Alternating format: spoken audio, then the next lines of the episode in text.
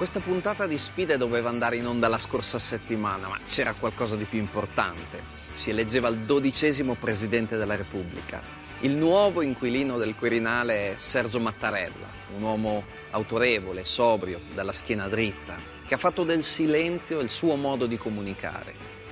E visto che qui a Sfide noi parliamo di sport, i fatti di questi giorni ci hanno fatto venire in mente un altro uomo dal carattere simile, lavorando con l'immaginazione, quello che per noi è l'ideale presidente del gioco del pallone è il portiere della nazionale Dino Zoff, non a caso amico di Sandro Pertini.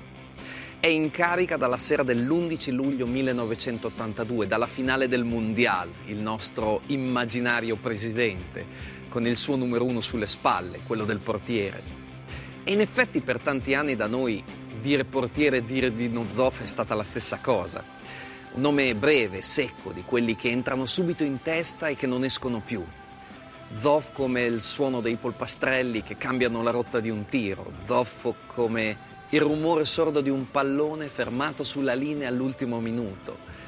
Dici Zoff e pensi alle sue mani forti, mani che parano senza bisogno di guanti, mani contadine come la sua terra, mani che si poggiano sulle spalle dei compagni in segno di conforto, mani che alzano in cielo tante coppe e la più bella, la Coppa del Mondo.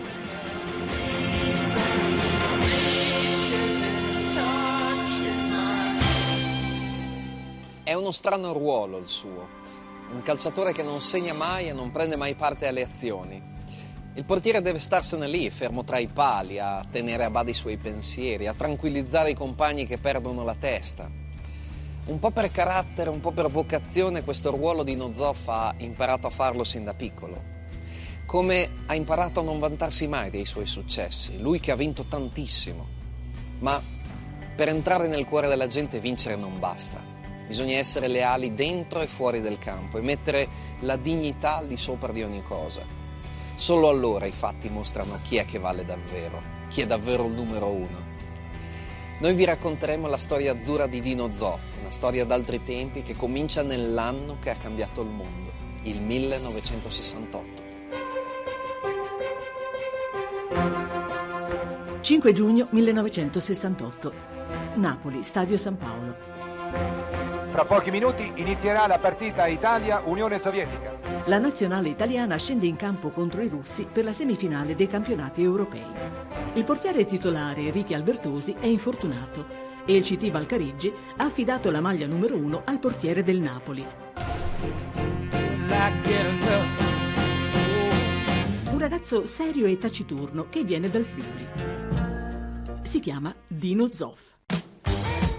Inizia la partita. I sovietici fanno paura, ma il nuovo portiere non dà segni di emozione. Un tiro senza preoccupazioni per Zoff. Un tiro e parata di Zoff. Eh, Io ho fatto delle buone parate, però non, non parate che, che si possono ricordare, però una serie di, di buoni interventi, ecco, diciamo, di de, de sufficienza piena, che io sono modesto poi. Decisamente modesto il portiere azzurro. Guardate qui con che coraggio si getta sul pallone. Non è un caso se i tifosi del Napoli lo chiamano Nembo Kid. E all'85 minuto, come Nembo Kid, Zoff blocca il nemico. E respinge un tiro dell'attaccante russo Lenev. 0 a 0 dopo i tempi regolamentari. Si passa ai supplementari.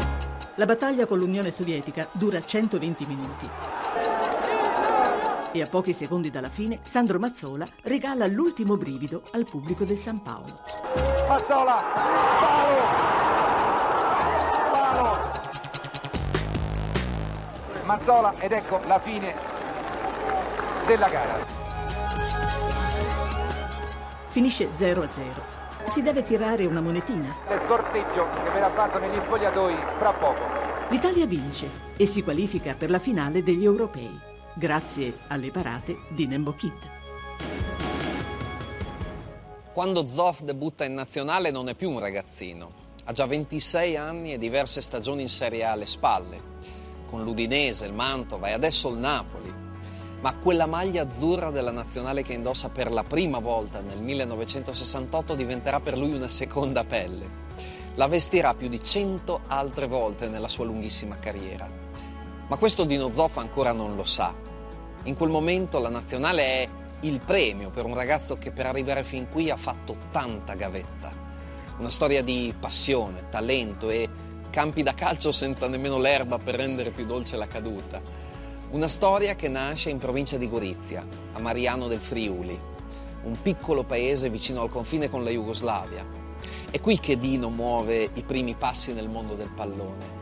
Ma mentre tutti vogliono giocare in attacco per imitare i grandi attaccanti del tempo, Amedeo Amadei, Giampiero Boniperti, Benito Lorenzi, Dino invece sceglie di mettersi in porta e nemmeno lui sa il perché.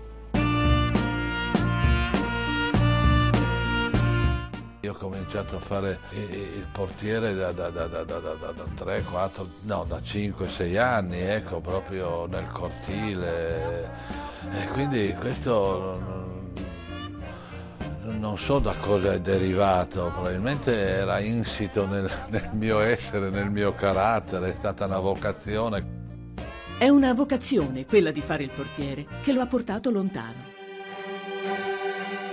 Un salto in alto dai campetti di provincia ai campionati europei del 68. Dopo la sofferta semifinale con l'Unione Sovietica, il 10 giugno l'Italia gioca a Roma la finale contro la Jugoslavia. Un giorno che i tifosi aspettano da 30 anni. Ecco, la finale veramente fu l'apoteosi del calcio, la prima coppa importante de, de, de, nell'ambito della nazionale dopo, dopo 34-38, ecco, gli europei. Iniziata la partita, gli azzurri sono alla vostra destra. A difendere la porta degli azzurri in quella partita così lungamente attesa c'è ancora una volta lui, l'ultimo arrivato, Dino Zoff, alla prima finale della sua carriera.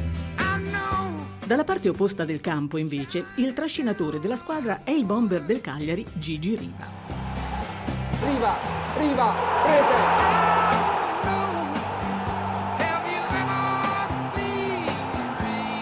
rete di Riva. Dopo il gol di Riva, l'Italia raddoppia con Anastasi. Anastasi, rete splendida, rete di Anastasi,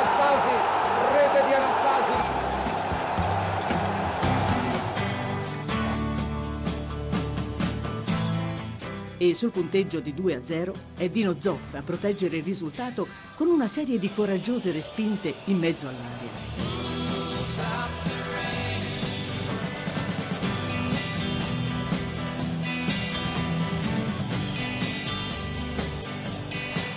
fu per la prima volta il pubblico con una partecipazione straordinaria, coreografica, con tutte le fiammelle a fine partita nell'Olimpico eh, pieno, con tutte le fiammelle.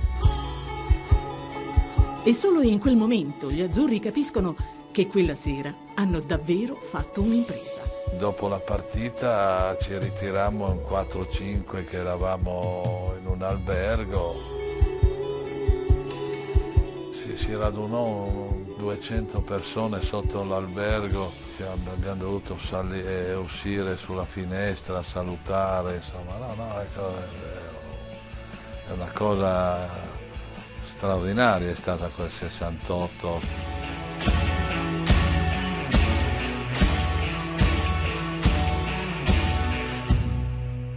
Davvero straordinario è stato il 68 del portiere friulano Appena arriva in nazionale l'Italia alza una coppa dopo 30 anni.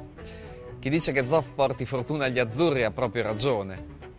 A questo punto Dino inizia a cullare il sogno di difendere la porta della nazionale anche ai mondiali del Messico del 1970. Ma nel frattempo il titolare azzurro, il portiere del Cagliari Ricky Albertosi, si è ripreso e reclama il suo posto. I due sono l'uno l'opposto dell'altro. Albertosi è estroverso, spericolato, un po' guascone. Zoffi invece è sempre composto, ogni suo movimento è freddo e preciso, mai un solo gesto o una parola fuori misura. È una scelta difficile quella del CT della nazionale Valcareggi, ma quell'anno a sorpresa il Cagliari conquista lo scudetto e Albertosi subisce solo 11 gol in tutto il campionato, un record ancora imbattuto. Così alla fine la scelta del CT ricade su di lui. Dino Zoff è costretto a guardare dalla panchina la famosa Italia-Germania 4-3. Quando torna in Italia ha un solo obiettivo, riprendersi la maglia di titolare. Ma anche se a Napoli si trova bene, la squadra partenopea inizia a stargli stretta e capisce che ha un solo modo per continuare a coltivare il suo sogno, giocare nella squadra più forte di tutte, che in quel momento è la Juventus. È la squadra per cui lui tifava da bambino ed è lì che approda nell'estate del 1972.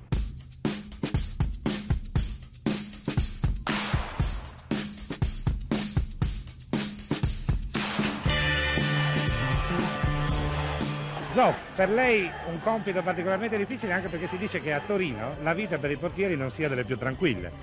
Beh, non è delle più tranquille perché si gioca a un livello da, da campionato internazionale, quindi io comunque sono abbastanza tranquillo e spero di comportarmi come mi sono sempre comportato. Il cammino di Zoff si annuncia in salita.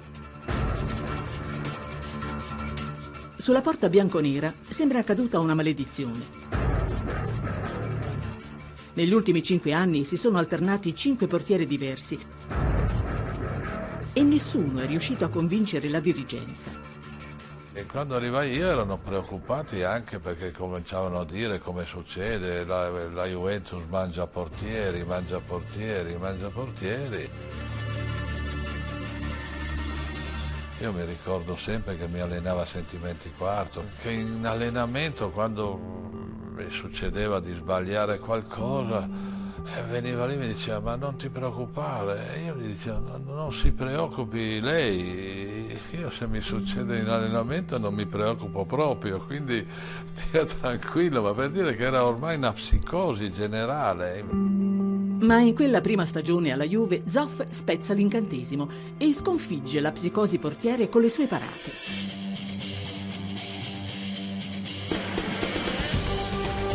Parate sobri, essenziali, efficaci, proprio come il suo modo di intendere la vita.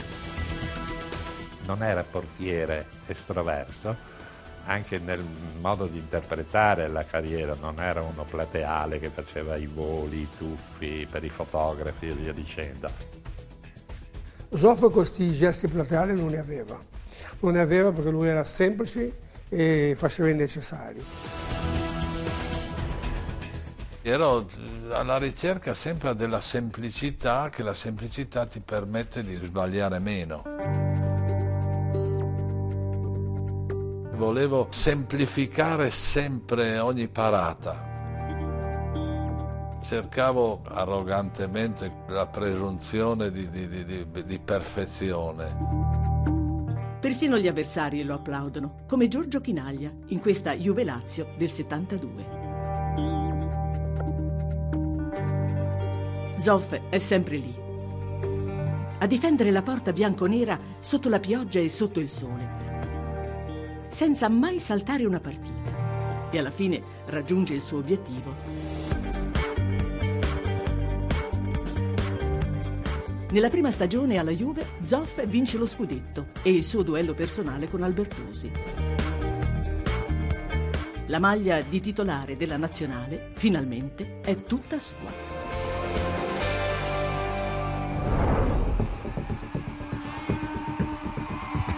Guardate bene questo gol. È un amichevole del 72 Italia-Jugoslavia. Una rete che non conta nulla, se non per la gloria dell'attaccante slavo Moka Vukotic, che ha segnato il gol. Da quel momento, e per un tempo che sembra eterno, nessuno riuscirà più a violare la porta difesa da Zoff. Sono in tanti a tentare l'assalto, in ogni modo. Ci provano i brasiliani, gli svedesi,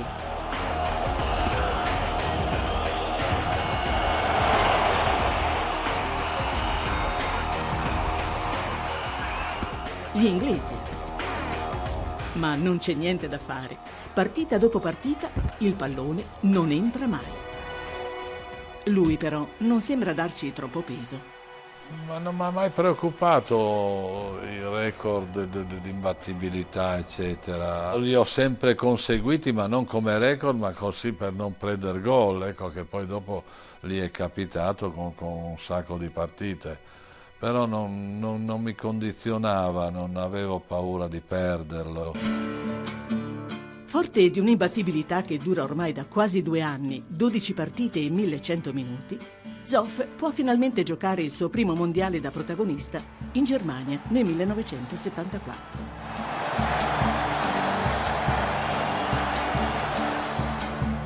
La gara di debutto vede gli azzurri impegnati contro Haiti. Non certo una squadra formidabile, ma a inizio ripresa Benetti ha servito Facchetti. Rivera, Sul punteggio di 0 a 0 arriva la beffa. colpo di testa di Naseo. Gli haitiani lanciano un rapido contropiede. Contrattacco, È venuto via di velocità a Spinosi e poi si è presentato davanti a me. Mi ha fatto una finta e mi ha dribblato. E Zoff non può fare nulla per salvare la sua rete e la sua imbattibilità. e va in porta e segna. Però effettivamente ha fatto una grande giocata lui. In vantaggio Haiti al primo minuto del secondo tempo. La porta di Zoff aveva resistito agli attacchi più forti del mondo, ma si è aperta al gol di un perfetto sconosciuto, Emmanuel Sanon. che è uno che non avrebbe mai avuto l'opportunità di essere ricordato nel mondo del calcio, ma si è fatto un nome proprio perché fece gol a Zoff. Difatti Dino ha detto che lui in Haiti è popolarissimo proprio perché prese il gol da questo Sam in occasione in Germania. Gol di Sanon a parte, quei mondiali sono un disastro per gli azzurri. L'Italia piega Haiti, ma poi nella partita decisiva perde contro la Polonia. La squadra di Valcareggi viene eliminata al primo turno e torna mestamente a casa. La prima occasione mondiale di Zoff è andata male. Lui non ha colpe, ma è colato a picco insieme a tutta la squadra in una spedizione davvero sfortunata. Alla guida degli azzurri arriva un nuovo comandante, un uomo schietto, di animo sensibile, pronto a tirar fuori i denti se c'è bisogno di difendere i suoi ragazzi. Enzo Berzotto. Lo chiamano il vecchio, anche se ha solo 15 anni più di Zoff. Dino gli dà del lei, ma in questo burbero dal cuore d'oro trova qualcosa di più di un allenatore. È un uomo che ammira, stima, un friulano proprio come lui. E con lui, se non basta l'italiano per capirsi bene, può anche usare qualche parola in dialetto.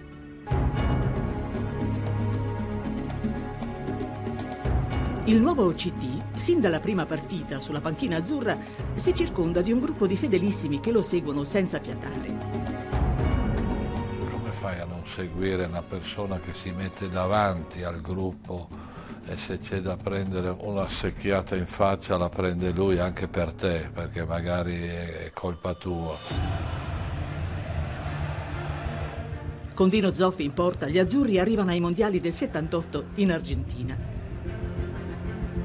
Bettega, palo ed è gol, ed è gol, ha segnato Rossi, Sin dalle prime partite, l'Italia è la rivelazione del torneo, è gol, Zaccarelli, capace di battere i francesi e i temuti argentini i padroni di casa.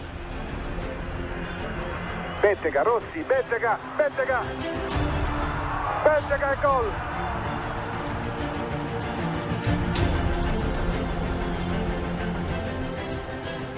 Nella porta di Zoff sono entrati soltanto due gol quando si arriva alla partita decisiva.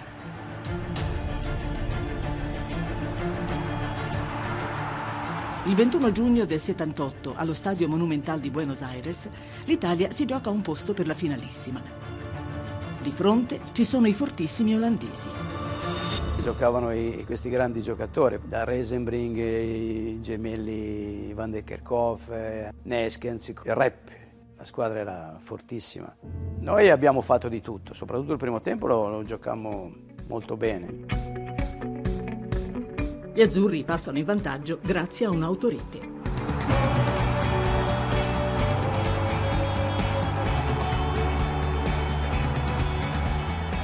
Ma presto la partita diventa cattiva. Gli olandesi giocano al limite del regolamento. E gli italiani rispondono colpo su colpo. Fino al cinquantesimo. Durante un'azione dell'Olanda, Zoff prende un pugno sul volto, che l'arbitro non vede. Dolorante getta il pallone in fallo laterale.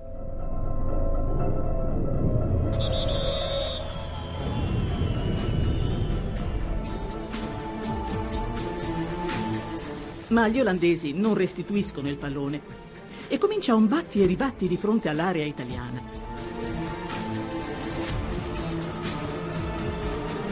Finché la palla arriva a Brands. Sono andato a fare un contrasto con questo olandese, eravamo in due, abbiamo messo tutte e due le gambe, eh. ci è passati in mezzo. Brands indovina l'angolo. E c'è il pareggio degli olandesi. Zoff è battuto. Zoff non era assolutamente responsabile perché eravamo noi davanti, gli abbiamo forse un po' coperto la visione del pallone. Un formidabile tiro da fuori. Gli italiani cercano di reagire, ma l'attacco è in giornata no. E a un quarto d'ora dalla fine, Poi c'è uno scontro fra Cucurettu l'Olanda conquista una punizione a metà campo. Il centrocampista Arie Hahn alza lo sguardo di fronte a sé. Avevo segnato contro la Germania e prima della partita pensavo, forse posso riuscirci di nuovo. Nessun azzurro mi stava attaccando. Ho visto che avevo dello spazio davanti a me e mi sono detto, ci provo.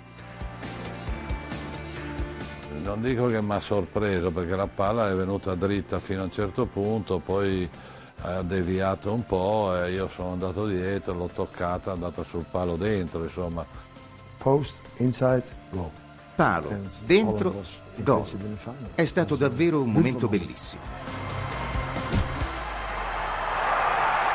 e l'Olanda passa in vantaggio con un tiro da 40 metri di Hahn. Certo, se sei magari più sveglio riesci a, a capire prima la, la situazione. La disattenzione di un attimo. Lo scarto alla regola. Quello che non ti aspetti da uno che ha sempre abituato tutti alla perfezione. Se noi sbagliamo a fare gol eh, ci possiamo rifare, ma il portiere quando prende gol purtroppo non può rifarsi più.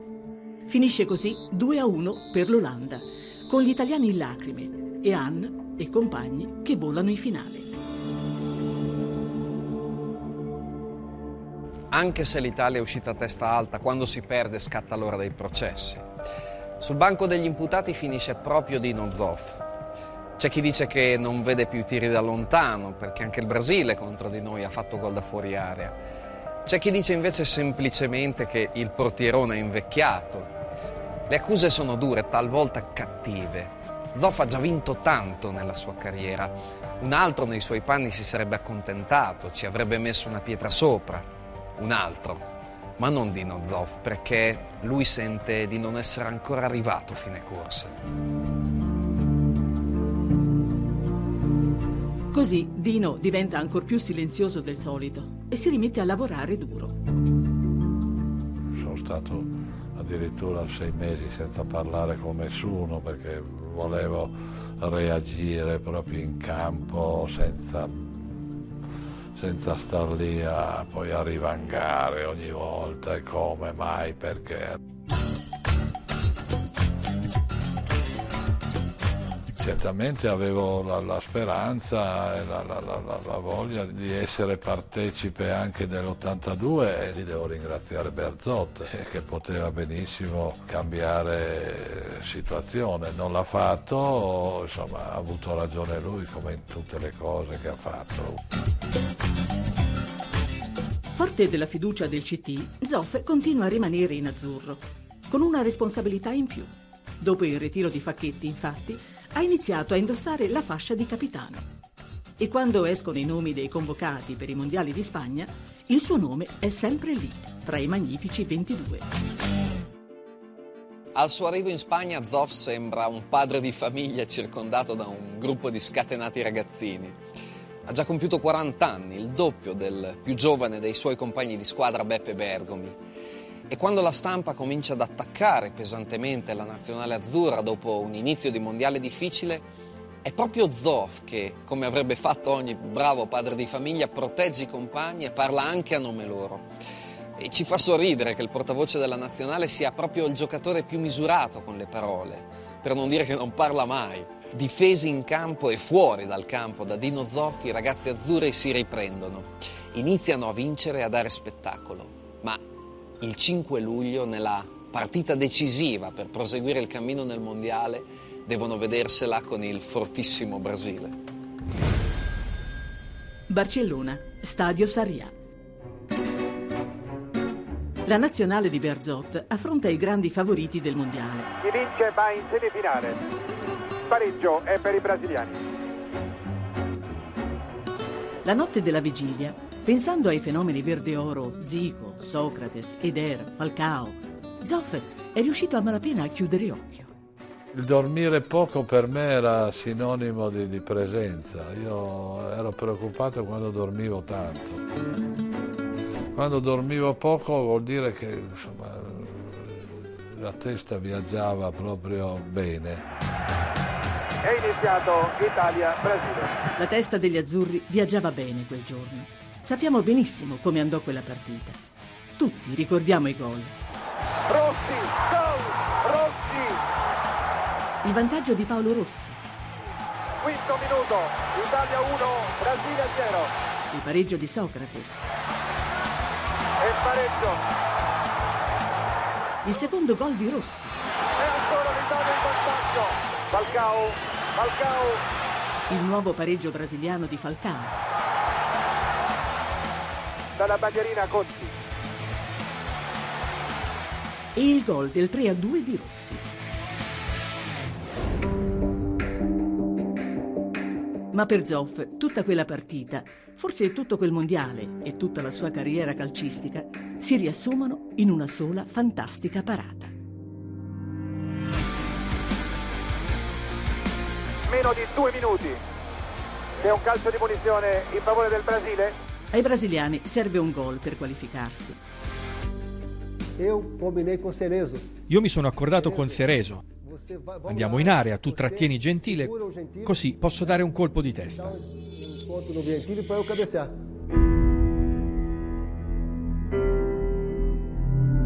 È il momento decisivo e Zoff si prepara a sventare l'ultima minaccia. Eder. Ed era crossato perfettamente, io ci ho provato. E io ho avuto la, la prontezza, la, la, la, reattività, se vogliamo, di andare a prenderla, ma soprattutto di tenerla lì, di non fare gesti inconsulti. Se l'avessi de- deviata, eccetera, probabilmente c'erano tanti brasiliani lì, l'avrebbero messa dentro. Ha parato Zoff, il colpo di testa. I brasiliani esultavano per il gol, io non vedevo l'arbitro, sono passati quei quattro secondi terribili, ecco.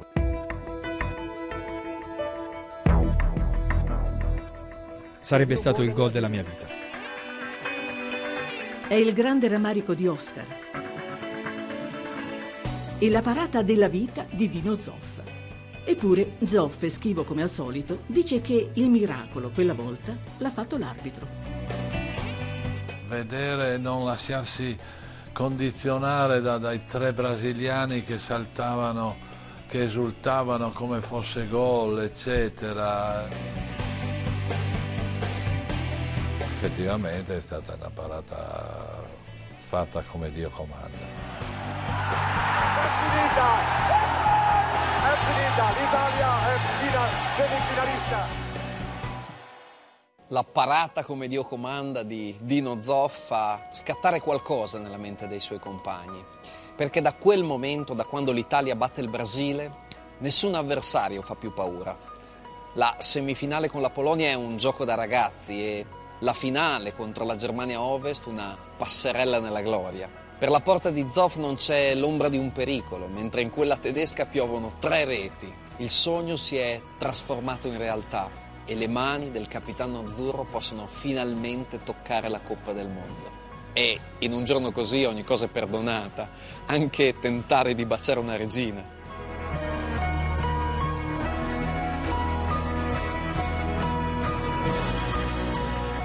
Vinci il mondiale, vinci la partita, arrivi in tribuna essendo in gloria, quindi che viaggi sulle nuvole, vuoi baciare la regina che non è nei- nella prassi. È un giorno di gioia, l'11 luglio dell'82. La gente scende per strada, ci si abbraccia tra sconosciuti e tutto diventa possibile. Anche che un ex apprendista meccanico di Mariano del Friuli si trovi a giocare a carte col Presidente della Repubblica sull'aereo che lo riporta a Roma. Il gioco delle carte è una cosa molto particolare, che si è tutti alla pari. Però naturalmente che dipendeva anche da- da- dal presidente che era così amichevole, così diretto, così aperto nei nostri confronti che veramente sembrava di essere al bar. Ecco. Le coppie famose io e Berzotto contro il presidente Zoff. Gli strani compagni di Scopone iniziano la loro partita. Noi guardavamo questa partita, eravamo un po' tutti attorno così, per capire se Pertini eh, fosse all'altezza della, della- della partita, cioè perché Causio e Doberzol sapevano giocare. Causio, da giocatore navigato, fa un bluff. E Pertini abbona. Hai giocato male Berzotto, non doveva... No Berzotto, lo faceva lui il 7. 4 Eh? Dato, in bestia, ma come non si può buttare via il 7 da solo? E io ho detto, che devo fare? Birbaccione. Insomma, sono stati lì un 5 minuti per abbattibeccare su, sul fatto chi aveva o no commesso l'errore. Però a pensarsi bene forse è stato il Presidente a sbagliare. Cercavano di fargli capire che forse aveva sbagliato, però con, con toni molto, molto delicati. Ma chi dava contro il presidente? Nessuno. Dopo il trionfo mondiale, Zoff aggiunge ancora qualche parata alla sua lunghissima carriera azzurra. Poi, all'età di 41 anni e 3 mesi, Mi sembra giunto il momento di smettere diciamo, col calcio, mi sembra un momento abbastanza saggio. Ho detto chiudiamo, insomma, sei stato questo, è giusto chiudere. Pochi giorni dopo Dino Zoff riceve un telegramma inaspettato. C'è scritto: Caro Zoff, il tuo ritiro mi addolora. Esci da tante vittorie, il cui ricordo ti conforterà nelle ore di solitudine. Vieni a trovarmi. Giocheremo a scopone e cercherò di non fare più gli errori che mi hai giustamente rimproverato. Auguri, mio caro Zoff. Sandro Pertini. Quello del presidente Pertini è un telegramma che Dino conserva tra le sue cose più care. Per lui vale molto più di una coppa. Zoff ha giocato a calcio per così tanti anni che eravamo abituati a considerarlo un Highlander, un giocatore immortale. Le prime volte era strano non vederlo più in mezzo ai pali. Ma questo gioco che gli ha permesso di donare gioia a tantissime persone è il suo mondo, è la vita di Dino Zoff. Così dopo il ritiro per lui è normale iniziare ad allenare. Guida la Juventus e poi la Lazio con ottimi risultati, ma la sua maglia preferita resta sempre quella azzurra. E quando nel 98 la federazione gli chiede di fare commissario tecnico, Zoff non ci pensa due volte. Sedersi sulla panchina della nazionale per lui è come ritornare a casa. L'obiettivo del CT è il campionato europeo del 2000. L'Italia gioca alla grande e vince le prime quattro partite fino alla semifinale. E lì ancora una volta, come ai mondiali del 78 per l'accesso alla finalissima, Dino Zoff si trova di fronte all'Olanda. Per il CT quella partita è una ferita ancora aperta e per vendicarsi Zoff si affida al suo portiere, Francesco Toldo, un ragazzo cresciuto col mito del portierone. Mi ricordo che a 16 anni me lo trovai davanti e gli chiesi un autografo e lui con molta dolcezza o con molta anche signorilità mi fece un bel autografo con una dedica. Toldo insomma, aveva gli anni per, per, per, avermi probabilmente così visto sui giornali, in televisione, quindi insomma, io sono stato a lungo poi insomma, portiere di buona considerazione. La cosa che mi disse lui è mi raccomando cerca di divertirti sempre. Il consiglio di Zoff è profetico. Perché qui la sera, allo stadio di Amsterdam contro l'Olanda, il giovane Toldo ne avrà davvero da divertirsi.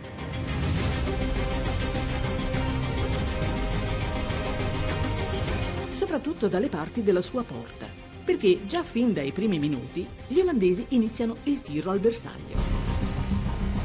Ma Toldo è attentissimo, anche al ventitresimo minuto, quando l'arbitro decreta un rigore per l'Olanda.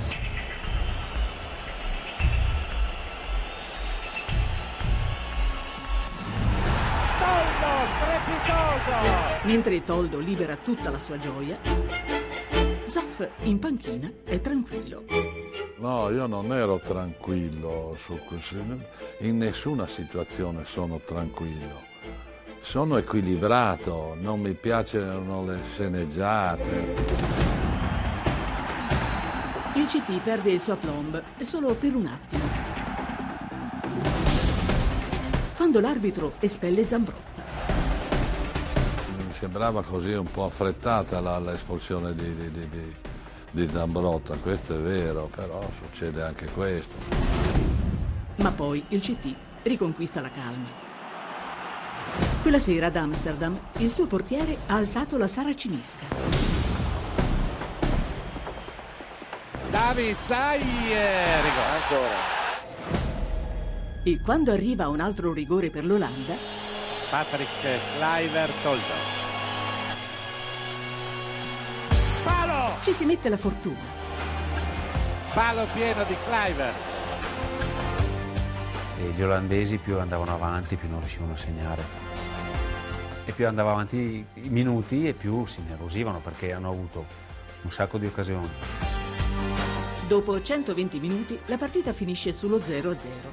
Per decidere chi arriverà in finale si andrà ai calci di rigore. Quando si arriva ai rigori, fateci caso, le espressioni in campo sono le più diverse. Chi li deve tirare è teso, nasconde il volto, si abbraccia con gli altri per darsi coraggio. Il portiere invece è sereno, perché in fondo non ha niente da perdere, tutto da guadagnare. Nessuno ha mai accusato un portiere di non essere riuscito a parare un rigore, ma quelli che li parano diventano degli eroi. Dino Zoff è stato uno dei più grandi portieri della storia, ma non era uno specialista dei rigori. Eppure, una notte di tanti anni prima, un quarto di finale di Coppa dei Campioni del 78, era finito ai tiri dal dischetto e lui ne aveva parati due, un terzo era finito fuori.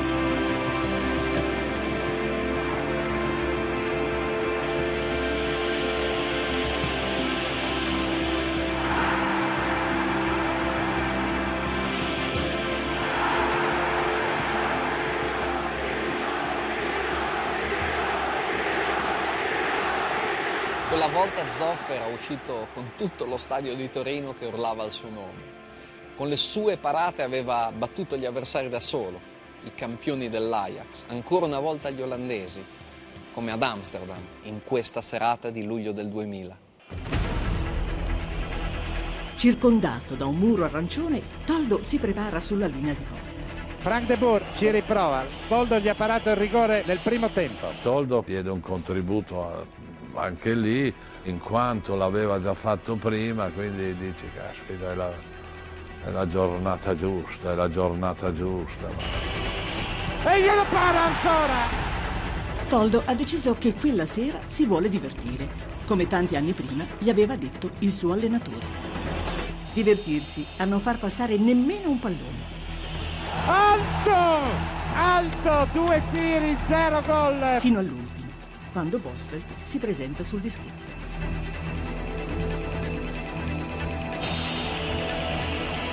Toldo para! Siamo in finale!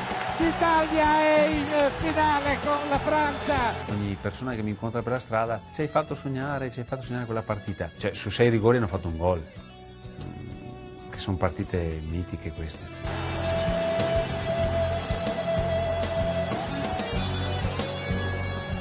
Grazie alla partita mitica di Francesco Toldo, dopo 22 anni Dino Zoff si è preso la sua rivincita sull'Olanda. Anche se pochi giorni dopo la speranza di vincere gli europei svanisce contro la Francia, quella partita contro l'Olanda orchestrata da Zoff ancora oggi ci fa emozionare. Zoff arriva a un passo da raggiungere il suo sogno, il sogno di regalare di nuovo ai tifosi italiani la gioia di vincere un campionato europeo, quello che lui aveva vinto nel 68 quando era un ragazzino al suo debutto in nazionale, l'unico europeo ad oggi vinto dall'Italia. Ma il giorno dopo la finale con la Francia succede qualcosa di strano. Il presidente del Milan e del principale partito di opposizione, Berlusconi, dichiara che se fosse stato allenatore degli azzurri lui non avrebbe mai lasciato Zidane senza una marcatura stretta. E aggiunge una cosa così non l'avrebbe fatta nemmeno un dilettante. Il CT si chiude nel silenzio per alcune ore. Infine risponde. È stato offeso un uomo sulla sua professione, sulla sua professionalità, denigrato pubblicamente, non rispettato come lavoratore e questo mi, mi brucia assai. Non posso prendere lezioni di dignità dal signor Berlusconi quindi non mi sembra giusto che rappresenti l'Italia se devo prendere queste lezioni di dignità. Grazie. Dimissioni per dignità. È la prima volta che un commissario tecnico usa queste parole. In un paese in cui non si dimette mai nessuno suonano strane, uno scherzo. Sembrano quasi irreali. Finisce così l'avventura azzurra di Dino Zoff con un gesto semplice e al tempo stesso imprevedibile. Un gesto che dice più di molte parole. Perché nel mondo del pallone si può fare di tutto, ma non si possono violare le regole che non sono scritte da nessuna parte. Quelle che dicono che davanti a un'offesa si deve tacere, di fronte ai potenti chinare il capo e i panni sporchi, beh, si lavano sempre a casa. Le regole che Dino Zoff non ha mai accettato. E allora lunga vita Dino Zoff, il numero uno, il nostro presidente della Repubblica del gioco del pallone.